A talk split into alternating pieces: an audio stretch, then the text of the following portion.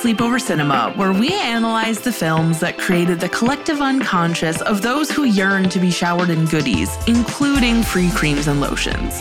I'm Hannah Leach, a multidisciplinary artist, audio producer, and man of the Lord. And I'm Audrey Leach, director, editor, producer, and my favorite color is light tan. we are the sister filmmaking duo, also known as Too Pink Productions, and we haven't stopped thinking about these movies since we first saw them. We're going to explore the good, the bad, and the nonsensical of the movies that first inspired our love for film in an attempt to answer the question are these movies actually good? And at the end of the day, do we really care if they are? Today, we are talking about 2006's Nacho Libre. When you are a man, Sometimes you wear stretchy pants. It's for fun. But to become a champion, I would like that kind of respect. He'll need strength, speed, and style. And now, Hammond! the orphans, they need me. He'll become their hero. From the director of Napoleon Dynamite and the writer of School of Rock, Jack Black.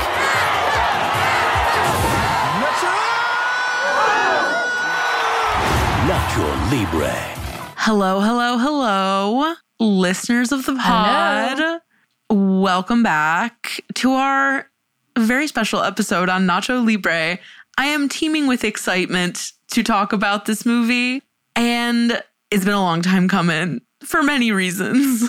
I feel like Nacho Libre has had a lot of misjudgments. People mm-hmm. watching the marketing thinking it was stupid. I'm not going to watch that. And then once they do watch it, maybe they're unsure, especially white people, unsure as to whether it is PC.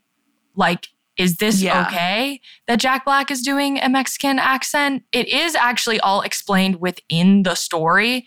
And we looked into it and Uh-huh. we'll talk about it later. But there's actually a huge amount of Mexican people who really enjoy this movie because it has such a clear love for Mexican culture. And that's always what came through to me. Nothing felt belittling. Yeah. And we'll talk more about that later. But that's kind of why we waited to do Yeah. this movie because it is one of our favorites from childhood. It was a van movie. I mean, it has Jack Black in it. You've probably been wondering why we haven't done this one, Yeah. and now you know. So, before we get into it, are you feeling the Christmas spirit this year? I don't think Because I I've felt it since I was like pre college, probably. really, Yeah. Like, I mean, you never feel it the same way. Once you have to get gifts, it's like, well, this sucks. I enjoy it Yeah. once it's happening. Once the gifts are being exchanged, it's good. Yeah, But the before is just like kind of dismal, especially when you don't live in the place where the presents are going to be open. So you need to like really premeditate all that. Like I have to like get everything Mhm. sent to Ohio and like make sure that it all works out and Oh, I see what you're saying. Yeah. Yeah, yeah, yeah. So you'll wrap things once you're there. You're not going to bring no, it all. I can't. I'm going to the Dominican Republic on December 16th. Oh yeah, I'm so jealous. Yeah, it's going to be wild. So I'm not going to get back to Ohio until the 23rd. So I'm going to have Oh wow. I'm going to have to wrap them basically on Christmas Eve or the night before or something. I am so jealous. It's going to be amazing. I'm excited for you. Thank you. Not really feeling the Christmas spirit, but I did watch a Muppet Christmas Carol for the first time last night, very randomly. And I love me a Muppet, a Muppet production. It's so funny. I Yeah. love them. I watched Deck the Halls last night and then after that to Grandmother's House We Go, which is a Mary Kate and Ashley Christmas thing. Oh. But- it's their first feature film ever. So like pre-dual star and during Full House. Whoa. Yeah. Is it weird? It was pretty cu- I actually I put in my letterboxd review that I genuinely think it's the best Olsen acting I've ever seen. Like this was the f- because they like it had not dawned on them yet that like their life was Ms. So like Yeah, yeah, I mean, it's yeah. great, but it's kind of Ms. Also, you could tell that they were really responsive to line reads and to like direct address, like make this face when you say this line. They were super responsive to that. And so they were making some crazy Uh-huh. faces in this movie, which is Yeah. really unusual for the Olsen twins because later on it's just nooch. It's just, we're just going to say the lines and that's it. Oddly enough, it was like produced by Jeff Franklin, who created Full House. So this was very much him trying to like Oh. give them their star vehicle appearing as twins for the first time. Bob Saget and the Lori Laughlin were in the end. And it's just like it was it was interesting. Was it enjoyable? um yeah, oh Rhea Perlman played like a criminal. So that was good. That's fantastic. That's perfect. Yeah, it wasn't bad. I mean, I it wasn't it wasn't bad. Now, on to a movie that makes me feel like it's childhood Christmas every day. It's time to talk about 2006's Nacho Libre. So, we're going to get into the facts. Okay, Nacho Libre was released on June 16th, 2006, and was rated PG for some rough action and crude humor, including dialogue. The movie was directed by Jared Hess of Napoleon Dynamite fame and was written by Jared Hess, Jerusha Hess, and Mike White. Now, you may have heard the name Mike White before. He wrote School of Rock, The Good Girl, Chuck and Buck, and of course, he is the showrunner and creator of The White Lotus, everyone's favorite prestige drama on HBO. And he was on So- Survivor. Oh, yeah. Important for our reality TV heads out there. IMDb synopsis. Nacho is a monastery cook who spends his day feeding orphans and being overlooked by the monastery. When Sister Encarnacion arrives at the monastery, Nacho realizes that the only way to win her affection and to save the children will be by competing as a luchador wrestler. That's not correct at all. There's a lot of revisionist history in these synopses, as you will see. Letterboxd, Nacho Libre is loosely based on the story of Fray Tormenta, aka Reverend Sergio Gutierrez Benitez, a real life Mexican Catholic priest who had a 23 year career as a masked luchador. He competed in order to support the orphanage he directed. Okay, that's like lore I didn't know about, if that is true. I know that's just straight up lore instead of like what the movie is about, but it is true. Finally, Rotten Tomatoes, Ignacio, or Nacho to his friends, works as a cook in the Mexican monastery where he grew up. The monastery is home to a host of orphans whom Nacho cares for deeply, but there is not much money to feed them properly. Nacho decides to raise money for the children by moonlighting as a lucha libre wrestler with his partner Escalito, but since the church forbids lucha, Nacho must disguise his identity. They like really want this movie to be about Nacho being selfless, but it's not about him being selfless. No, I think I actually think that it is, and we'll come back to that. I think it is. Okay. Um, tagline: There's only one, and that is he's not lean, he's not mean, he's nacho average hero. Very Nickelodeon movies of that one. So, full disclosure slash warning I, if you didn't know, I am white, I am Caucasian, and I'm not great at pronouncing oh, I can say the names. Spanish words. You want, here's the thing I've actually been getting a lot better because I'm doing Duolingo for Spanish. Let me just try. And if I embarrass myself, you can clock in. Okay. So the cast of Nacho Libre, there's a ton of kids in this movie, notably Moises Arias, which is very funny to Guess me. what? Hunter What? saw You see him. him on Raya? no, Hunter saw him going into Equinox the other day. Wow. Mhm. Shout out to Moises Arias. So he's just kind of there. But of course, we have Jack Black playing Ignacio, aka Nacho Libre. I don't need to explain to you who Jack Black is. He is the star of the movie. Then we have Hector Jimenez, who is Escalito, aka Steven, which is funny to me. He's in epic movie Wild Hogs and Gentlemen Broncos. Gentleman Broncos is another Jared Hess movie. Then we have Ana de la Rigu- Riguera. Fuck. Ana de la Riguera, who Reguera. I'm trying, uh, who is in Narcos, Army of the Dead, Goliath, Nacho Libre. And then she had her own show called Anna, and it was like You know, when stars get like mostly autobiographical series, like that was what this series was, and it was about her.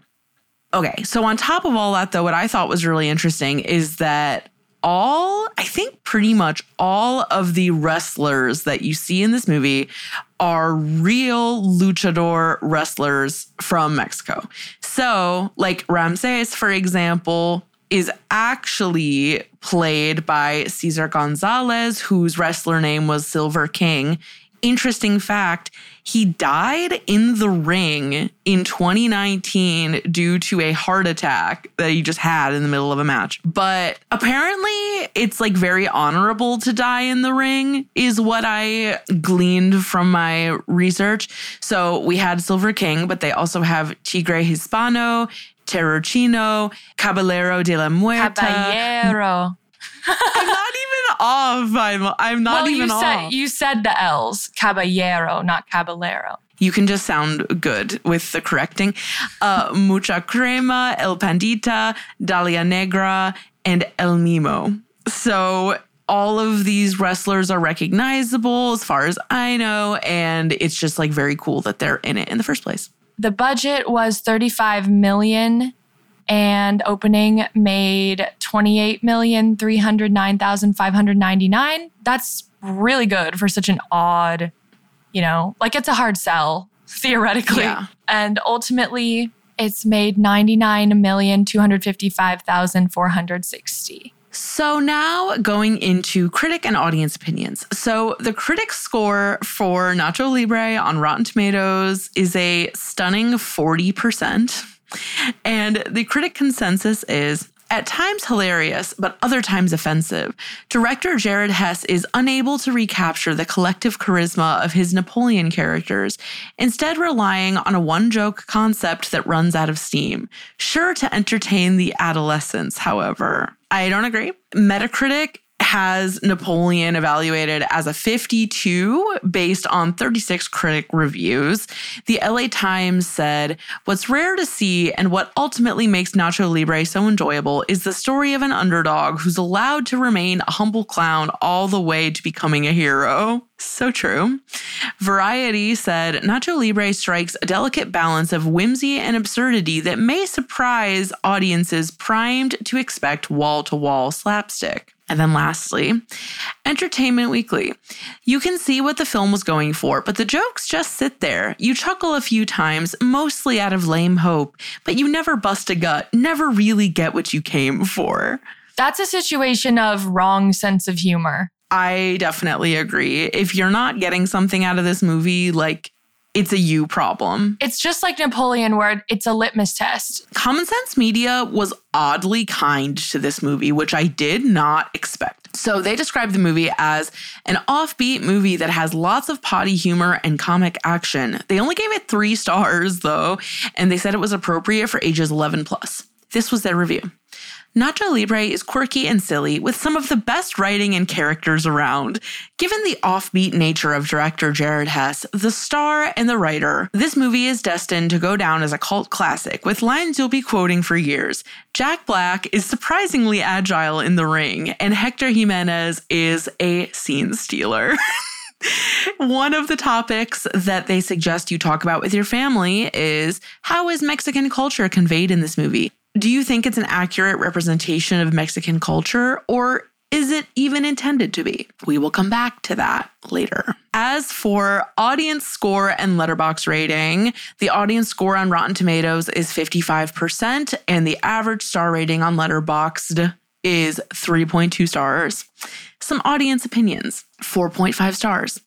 I will never apologize for giving this movie an almost perfect score.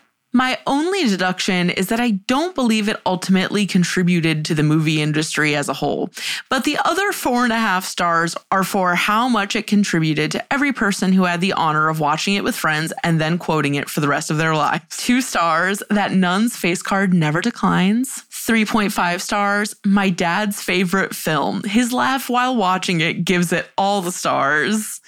Extremely true to our lives as well. And lastly, 4.5 stars, I am, I am, which is the incredible theme of this movie.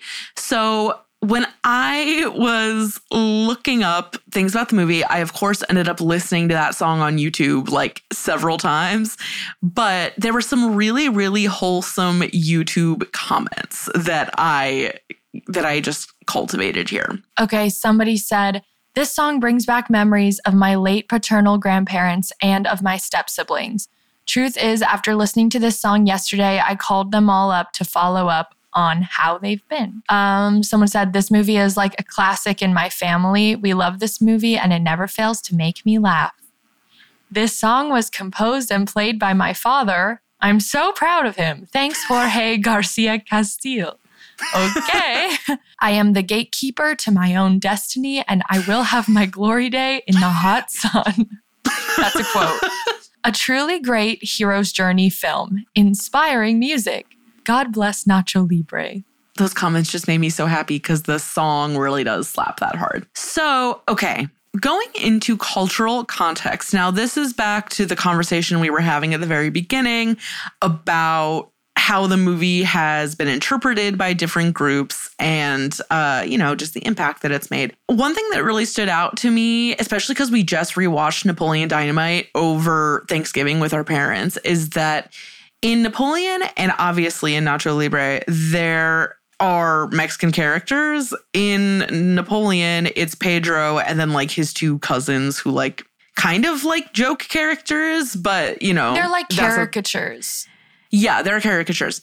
Kind But it's like clearly Jared is thinking about Mexican people and Mexican culture. So I Googled Jared Hess Mexican representation and came across this academic article by David S. Dalton. The title of it is On parentheses dang quesadillas and nachos, as they say in Napoleon Dynamite. Mexican identity and a Mormon imaginary in the films of Jared Hess. Because Jared Hess is a Mormon, or he was raised Mormon was and went to Brigham Mormon. Young. Yeah, Jared Hess actually was a part of a docu series like last year called Murder Among the Mormons. Ooh. He was like a co-director slash producer for it. David Dalton, I was like, who is this guy who wrote the article? He is an associate professor of Spanish and the director of Latin American studies at, I think it was like the University of North Carolina at Charlotte or something. But he went to Brigham Young also, which I thought was funny. So this was like in the abstract of it. As Hess affirms the humanity of the US's southern neighbors, for example, he denounces xenophobic and anti immigration points of view.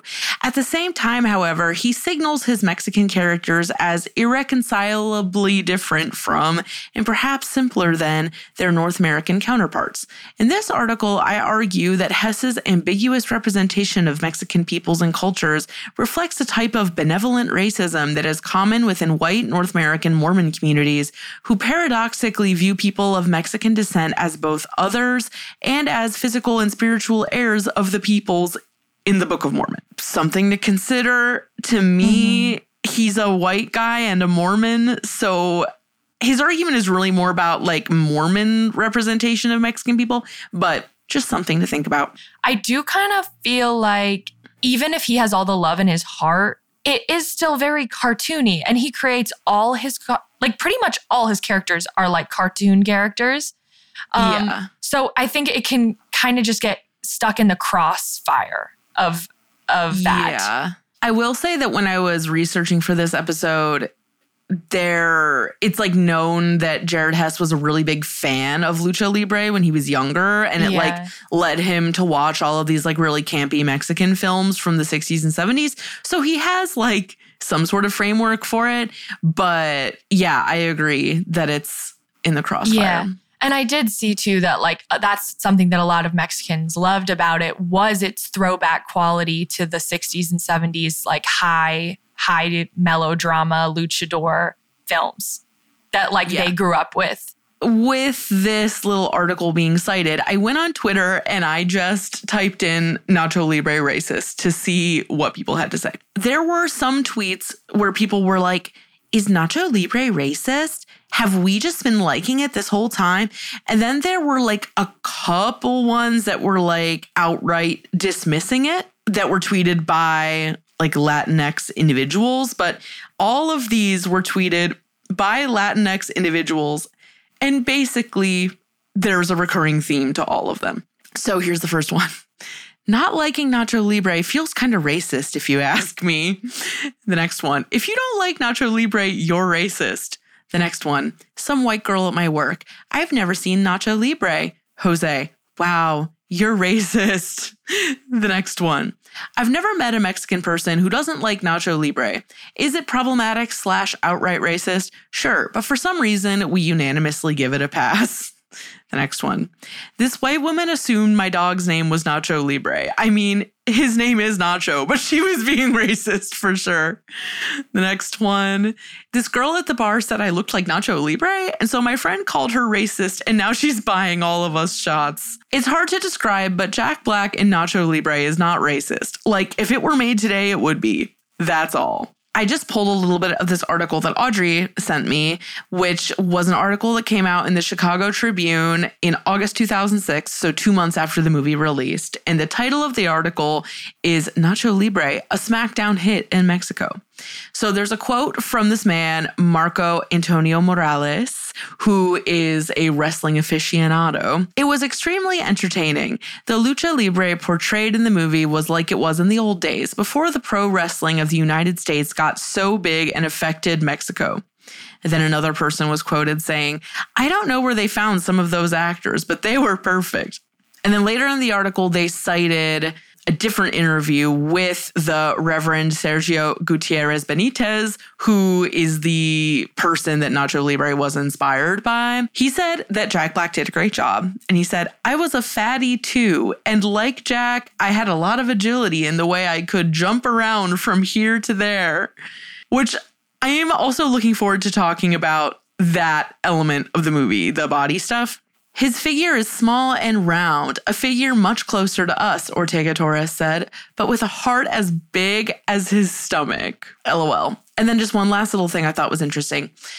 Mexican wrestling heroes almost invariably come from the working class, and unlike its glitzy and bombastic cousin to the north, Mexican pro wrestling is peopled not just by sculpted brutes, but often by regular people with regular bodies who just so happen to be leading double lives in wild costumes ultimately, this article and all the people cited in it are saying that the movie has so much love and respect for the sport that they are just into it.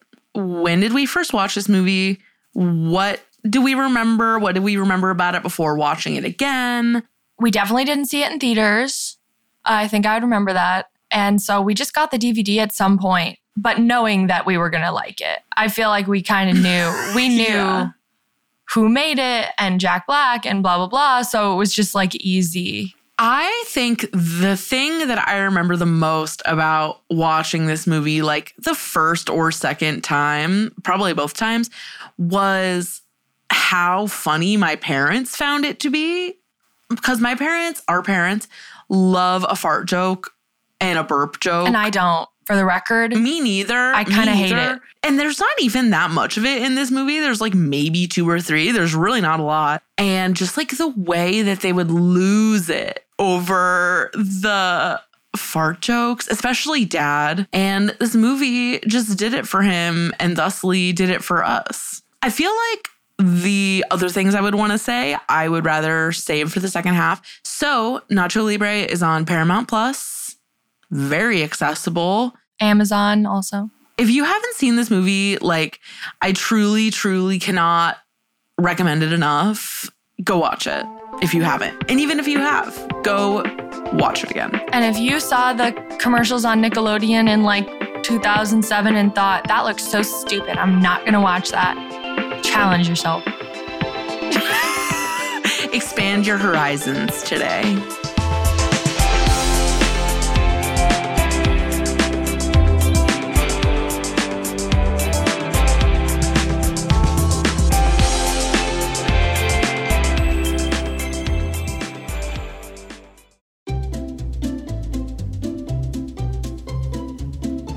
Hello, and welcome to Novel Conversations, a podcast about the world's greatest stories. I'm your host, Frank Lavallo, and for each episode of Novel Conversations, I talk to two readers about one book. and together we summarize the story for you.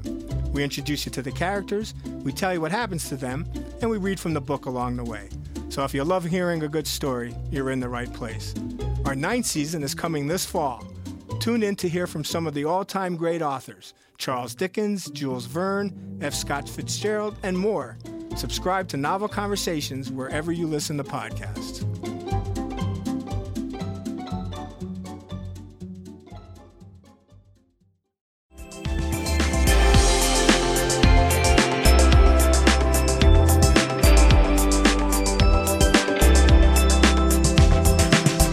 Welcome back, listeners of the pod.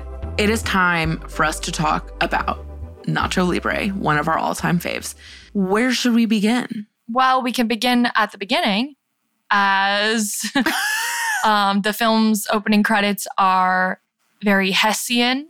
I'm going to create that yes. term because they're stylistically the same as the opening credits in Napoleon Dynamite, which is that in Napoleon Dynamite, it's a bunch of different lunch cafeteria meals that have names on them in different ways. It's like notebooks, it's paper, it's all school related, um, but it's all done physically, which is really fun. And I've always wanted to do credits like Mm-hmm. that. But at this point, it's kind of like you'd have to come up with a new thing on top of it because it's just, it would be a ripoff. Like you, you have to like come up with a twist on it. I like all of the um, exposition that is translated through the opening credits and you know Yeah. basically you're watching like this little boy who's playing Jack Black as a child putting on like his DIY luchador mask and like fighting around in the cemetery and then Yeah. you kind of understand through that that he has a love for this and the dudes at the monastery are not about it and he's being punished Yeah. so lots of good exposition. And it, it, yeah, it just communicates a lot without saying anything, which is always ideal. I really like the credits being the way they are, just in that, especially at the time, like the Hessianness of it would kind of loan or lend some sort of comfort to an audience member. Yeah. Yeah, it's a tone setter. And I agree with that. While I enjoy the credits, the thing I really love is the theme, like the musical theme of this movie, which is Religious Man, one of my favorite songs of all time, I've come to realize, is just like so perfect. Like the little pan flute and like the really simple rhythm of it and the lyrics. Like, ugh, I just love it. It makes me very happy from the very top of the movie. One of the things about Nacho Libre that kind of haunts me is that you can quote the entire movie, but if you're not saying it in the accent, you're like not really doing it right. It's super uncomfortable to hear anyone else do it, but maybe we could put a little montage of our favorite parts right here. And beneath a man, we find his nucleus. I ate some bugs, I ate some grass. I use my hand to wipe my tears, to kiss your mouth. I break my vow.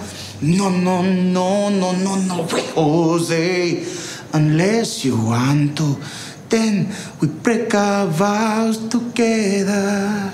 Encarnacion! Encarnacion! Listen, I know the wrestlers get all the fancy ladies, the clothes, and the free creams and lotions. But my life is good. Really good. I will say though that one of my favorite lines, and I don't have to do an imitation for it to be funny, is when Ignacio is talking to Encarnacion and he's like, The other brothers don't think I know a buttload of crap about the gospel, but I Yeah. do. And they don't think I know a buttload of crap about the gospel, but I do. I love this movie so much. All of it, like every single scene, I'm just like smiling and having the time of my life. There are some like themes in this movie that are very rarely explored for children. Like, for example, having a friend with a religious difference. Like, um, Uh-huh. Escalito believes in science, um, Ignacio believes in God, and you kind of watch them struggle with that difference in their approach to fighting and then Mhm. you know ultimately they kind of accept they accept each other's different beliefs like they don't try to they accept that they're different and and that's it this time around, I was really, really, really touched by just how shirtless Jack Black is in this movie. Like, and especially like that little kid at the beginning when uh he's like running around what Audrey was describing, and he's just like physically shameless fat child. It just is really like wholesome to see. Jack Black being this odd, like, body positivity champion of the early 2000s just probably explains a lot about why we like him so Mhm. much, too. He just is himself so much. But there's never a moment in this movie, like, even during the training montage, like, Nacho's not trying to be skinny, Nacho's trying to be strong.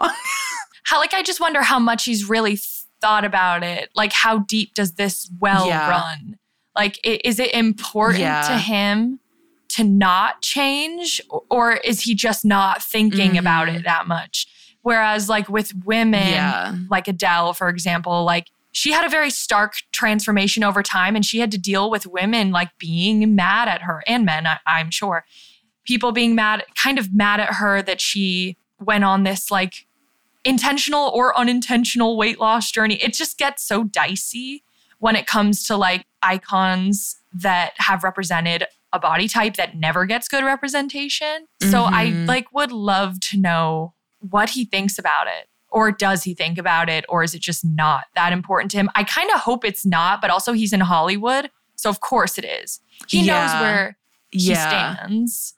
But like the ho- we covered the holiday already. The holiday in conjunction with Shallow Hal is like Yeah. I feel like Hollywood's attempt to try to place him in a way that they would never place a woman. Like they're they're just Yeah. not gonna throw a woman a bone like Mhm. that. And so he's gotten really lucky. Yeah. I was thinking that same thing. Like watching the moments where he's like standing in the ring and he's like wearing the cape and then like knocks it off. Like you just never see like well rounded female comedic characters who's like like the like I feel like to a certain extent Nacho being fat is like a little bit of the joke but it's more just that he's so Mhm. bad at fighting like that's the joke and you just don't really see that with women no, the, the closest possible example that I can think of is Rebel Wilson. And she plays so Mhm. differently. I never thought she was funny except in Bridesmaids. I think she's very funny in Bridesmaids. But like in Pitch Perfect, it never Uh-huh. worked for me because I couldn't feel like the heart of the character. I'm like, what? Let's not.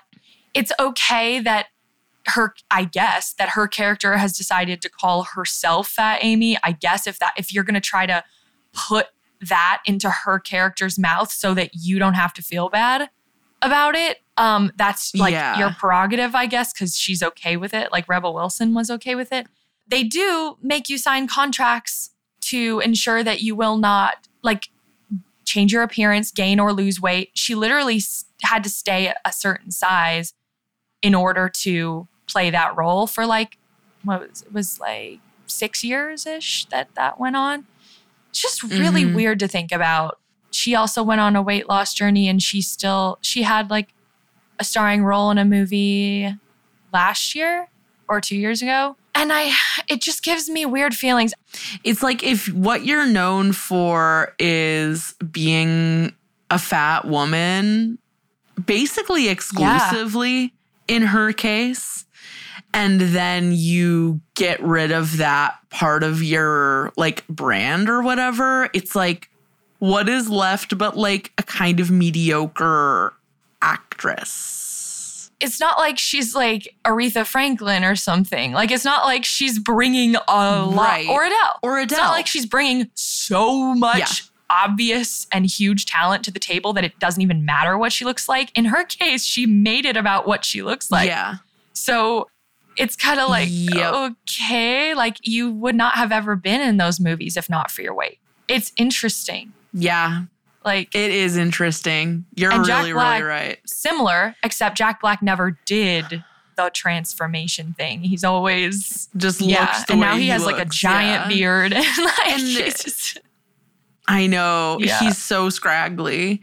But again, like he was just afforded so much space to like be himself so authentically.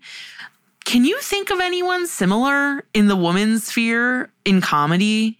I feel like there's probably a few good examples, but nobody has that kind of Uh, unreplicable unreplicable? performance style. Like at the end of the day, you're Mhm. gonna be able to replace most actors, period. But you can't replace the type of performance that you're going to get from Jack Black. Like there's it's not even think of a woman who can Yeah. do this. It's think of a person who can do it. Literally nobody can do what he does because he puts his yeah. the the layer of Jack Black you cannot look past. This is not a person who gets lost in a role. This is not someone who does transformations and you kind of don't even know who you're looking at. Like it's not an Emma Thompson. It's not a none of that. Um which is Yeah. what's great about him. And something that I noticed when I was watching is like as we have maybe talked about before when we covered Napoleon with Tina, we probably did talk about how Jared would give line reads. I'm pretty sure we did talk about that. Yeah. And you can tell that he's doing it here too. But the fact that you've got the Jack Black layer on top of the fact that Jared is giving line reads makes it so over the top Yeah. that sometimes I could understand someone. Normally, I feel like that's something that would even piss me off. But because it is so yeah. lovable, I can't. Like, but that scene where like uh, Encarnacion touches his knee and he's making like the craziest face. Um, that was a moment that really felt like I can feel the layers of direction here. It's like Jared, what Jared Hess wants, Yes. but with a Jack Black magnification that is like so versus like with Jon Heder, where Napoleon's entire thing is making like no facial expression. So it all comes through in the Yeah. line read without the f- having this huge face. So it, it it really takes it to another level. Yeah. It's funny that you mentioned that scene specifically because in that scene, I had the same moment where I was like, Yeah. this is a lot. Like for a scene that's supposed to be like intimate and like in one of their quarters, he's like on like nine out of 10. And I'm like, geez, like, uh, I mean, it's very entertaining, but it, that part is a lot Yes. specifically.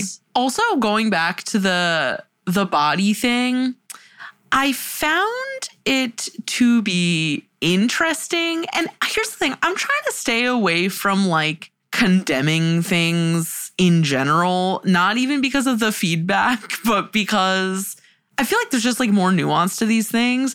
But like, so Nacho is fat and it's like one of his lovable traits, and he's very much a human while being fat. But then there's that mm-hmm. whole really weird side plot with like the fat woman. Yeah. yeah. And Yeah. It throws me. it's so weird. Yeah. There's certain parts of the movie where I don't really need I kind of don't need them. Like or they're Yeah. just like not a highlight for me, so I kind of just forget that they're there and that's one of them. It- eh, the the plot for those who don't remember is that when Esqueleto and Nacho are at the pro wrestling party, for some reason Esqueleto ends up upstairs.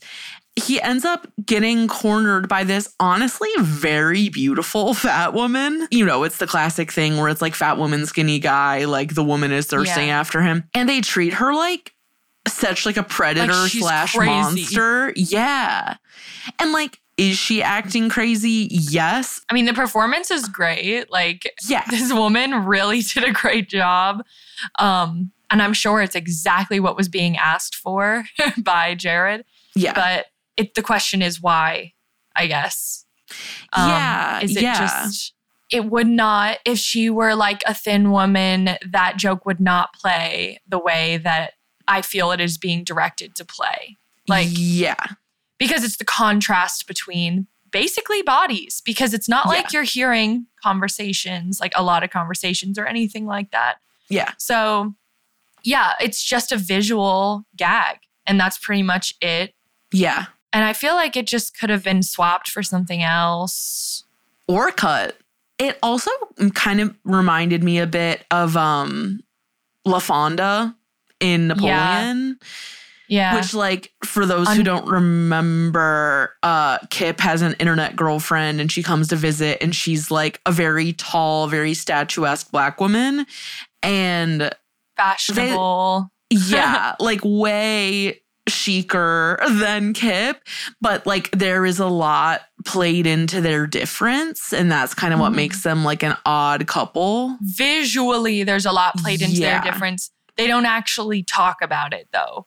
So it's like asking, it's like an interesting inquiry for the audience because we're being asked to accept this couple, even though their contrast with LaFawnduh and Kip is so large. And it kind of, you know, they accept each other immediately. There is no dialogue or conversation about racial differences. It's just like immediately these two are soulmates and they are going to blend their lives. And so for the audience, you're you're just being asked to accept that in a way that is not true in the world like- yeah. at all. Like it just wouldn't really play play out like that, but it's sweet to watch. It's just Yeah. kind of really not grounded, but that's okay. Yeah, which is which is fine. I just Yeah. thought that there's just like an interesting like hierarchy of like minority identities in Jared Hess's stuff. Like mm-hmm. and whether like obviously being fat doesn't necessarily make you a minority, but like anything that verges from like the straight white guy norm. Uncon- slight unconventionality. yeah. it's always an unconventional partner for the person that you know in the movie. Yeah. Like for Esqueleto, for Nacho, and for Napoleon and Pedro, it's always like Pedro tries to go to the dance with Summer. That's Yeah. not going to work because she's too pretty for you. You know, like there's Yeah. always, except for, I guess, um, Deb. She would Yeah. be like the one exception. But yeah, it's always like who who can we bring in that would be like the most Like unconventional humbling. choice? Yeah, the most humbling person for this character. Yeah. I will say that I wrote down in my notes, I'm happy for weird dudes in the work of Jared Hess. Like Yeah. I there's something about the characters where you just like they're so fun and you genuinely do want the best for these weirdos. Yeah. I want to go back to what we started talking about in the first half, which was I said that selfish? Yeah, I said that he's not thoroughly selfless, and you were saying maybe the opposite. Everyone's telling him his whole life growing up that what he loves is not okay, it is sinful. And that is both being a luchador and wrestling. And it's also like being into girls. Like basically, they're like, you can't be with anyone because you're Mhm. at a monastery and you Mhm. can't like have these feelings. So he's very repressed. Everything Mhm. that he wants is not within reach. You know, he finds like little avenues to still feed into those passions, I guess. And and because he's being repressed so much, it has to become a secret that he Mhm. um is wrestling on the side, but he's wrestling to raise I mean, it's not like I'm it's difficult because it's both, right? It's I need this for myself, but it's also I care about the children and I want them to have better food. And he's genuine about that.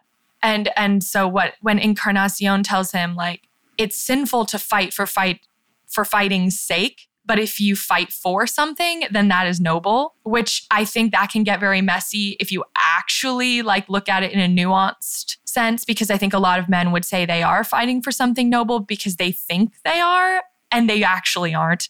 Like Mhm. there's definitely a lot of that, but in the simplified version in Nacho Libre, he is fighting for something noble and I don't think it should be shameful. Him going against the norms of his life to feed his passion is not selfish. Just because other people think it's wrong doesn't mean that Mm-hmm. it's selfish. So he does buy the ingredients. He makes the salads. But he also like buys fancy clothes and stuff. Like it's not like he's Yeah, giving It's not 100%. solely that. But I feel like that shouldn't be shamed. I'm not shaming Right? him. I'm not For someone who never had man. anything, I'm just saying that he is not a saint. That's all I'm saying. no. Yeah, no, definitely not a saint, but he's also I think what he does with the money is the best best case scenario. Like, I mean, you should you should buy a bit. You he should buy things for himself. He's never had money. Yeah, I don't I don't disagree. Some Mexican Catholics, I don't know how they would feel about Yeah. the portrayal of religion, but I mean, those rules are true. like, Yeah. it's not like those rules don't exist. If, if we learned anything from the sound of music, not everybody's cut out to be a nun. This You're just right. not a thing. You're right. It all comes back to that. And I actually always found that like conflict to be really interesting. The conflict of I'm a failure if I go fall in love and have a family because I like am supposed to be a nun. It's just so limiting. Like I, Yeah. I just feel like they should. Like you should. You can be devoted to God and also Right. um have a family. Like yeah. this is so dark. I just thought like, of something it just so it has weird implications.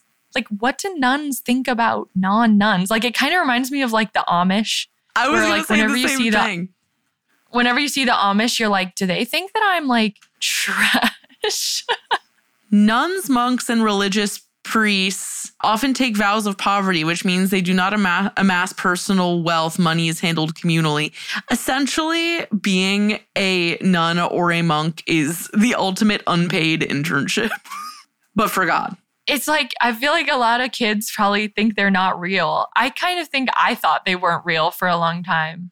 Yeah, they kind of seem n- like they could be invented for the sound of music. Or like they did exist and they no longer do. Yeah. Like I I feel like I thought it was more like historical. I know. It seems like it would be. Let me see how many. I want to see how many nuns are in America. On July 27th, 2022, ABC News published America's nun population in steep decline.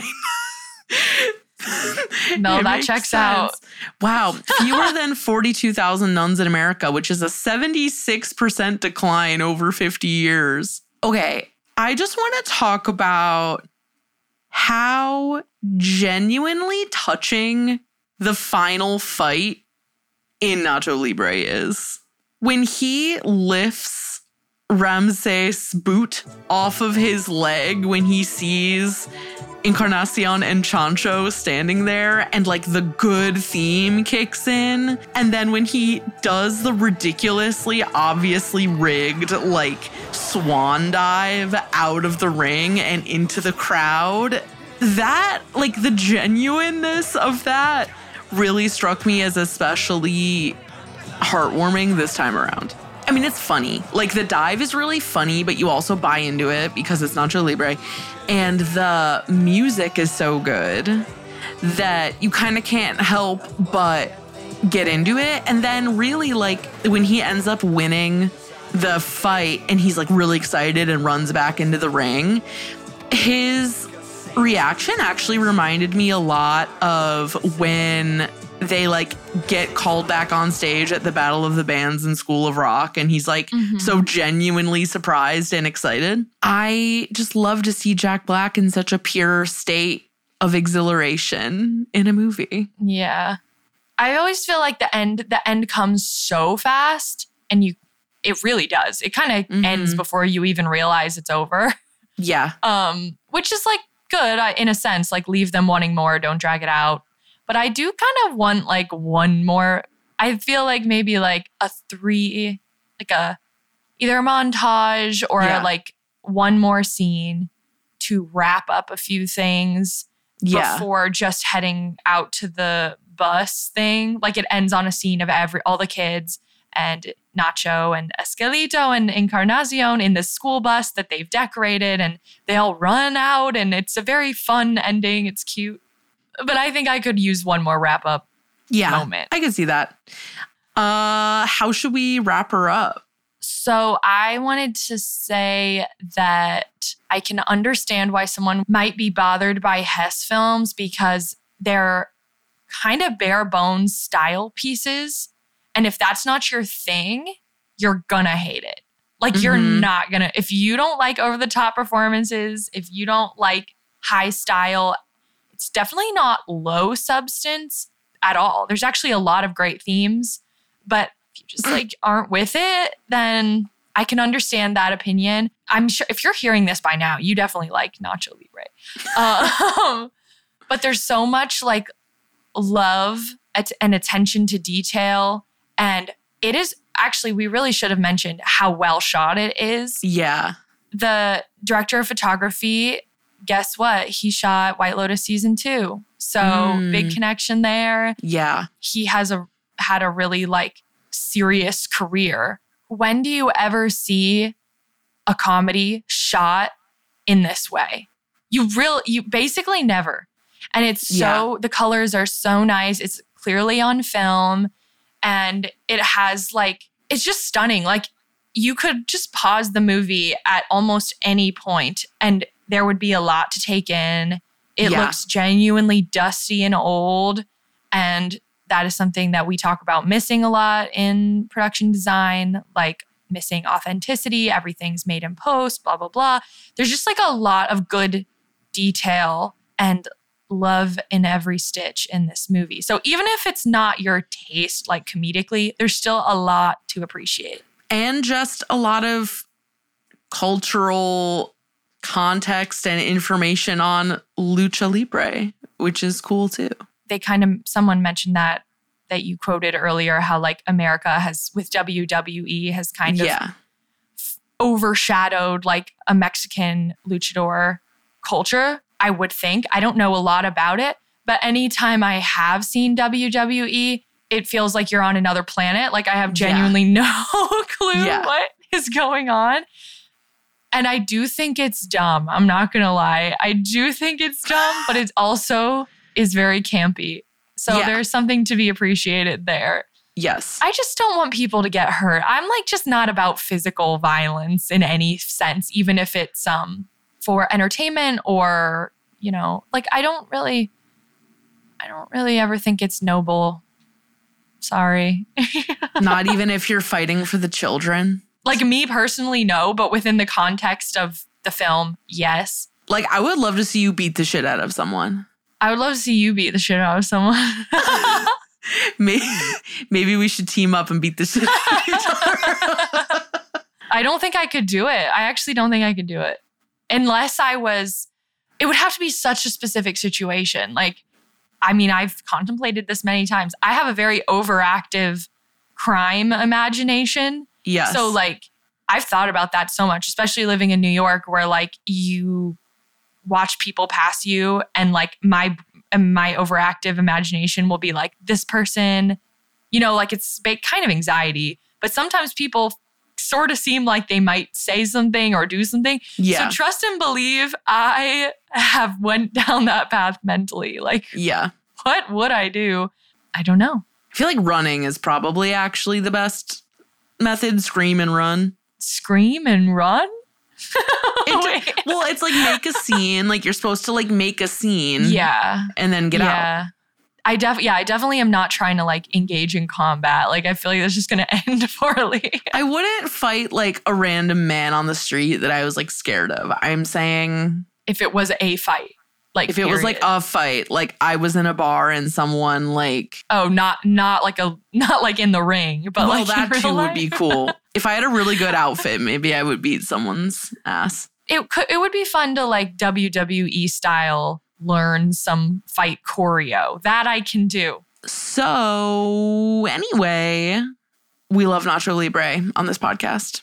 I have one thing to say before we do the credits, and that is that From the Flesh is publicly out on YouTube now.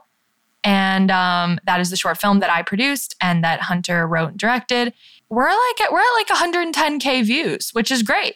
So give it a watch and please rate it highly on Letterboxd because people are super, and I'm the same way. Like if I ever rate a short film on Letterboxd, I'm like super like flippant with those reviews because usually it's hard to like, it's hard to gauge how good a short film is sometimes. Yeah. And so give it five just to like help us out.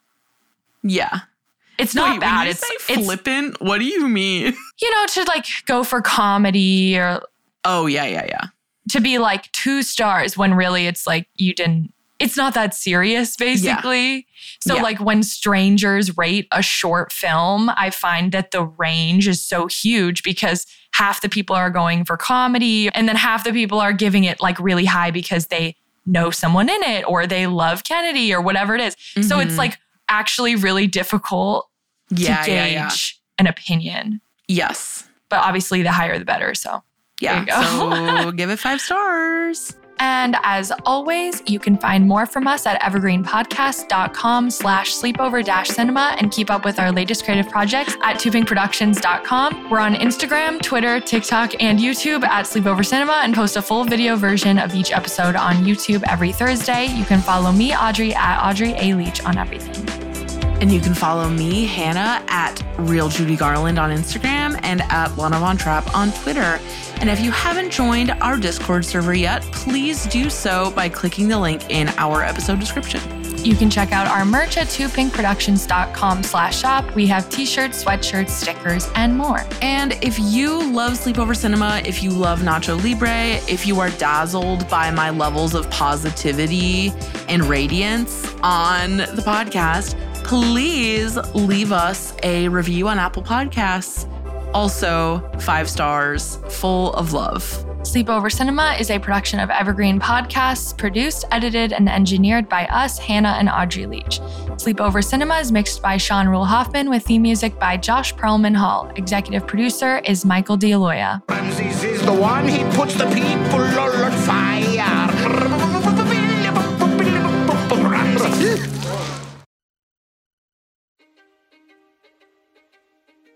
History is complicated. The story of human progress is long, messy, and riddled with controversies big and small. On Conflicted, we dive headfirst into history's most infamous events and contentious figures. We try and untangle the good from the bad, the fact from the fiction, and the monsters from the misunderstood. Was Genghis Khan a murderous butcher or a civic pioneer? Did the Allied powers go too far in firebombing the German city of Dresden at the twilight of World War II? And how did the Marquis de Sade acquire such a sinister reputation? And was any of it true? These are just a few of the tough questions we wrestle with and investigate on Conflicted. So if you love history or just enjoy a good story, please join me, your host, Zach Cornwell, for a fascinating new topic each and every month. Conflicted, a history podcast, is available on Spotify, Apple, or wherever else you get your podcasts. I hope to see you soon.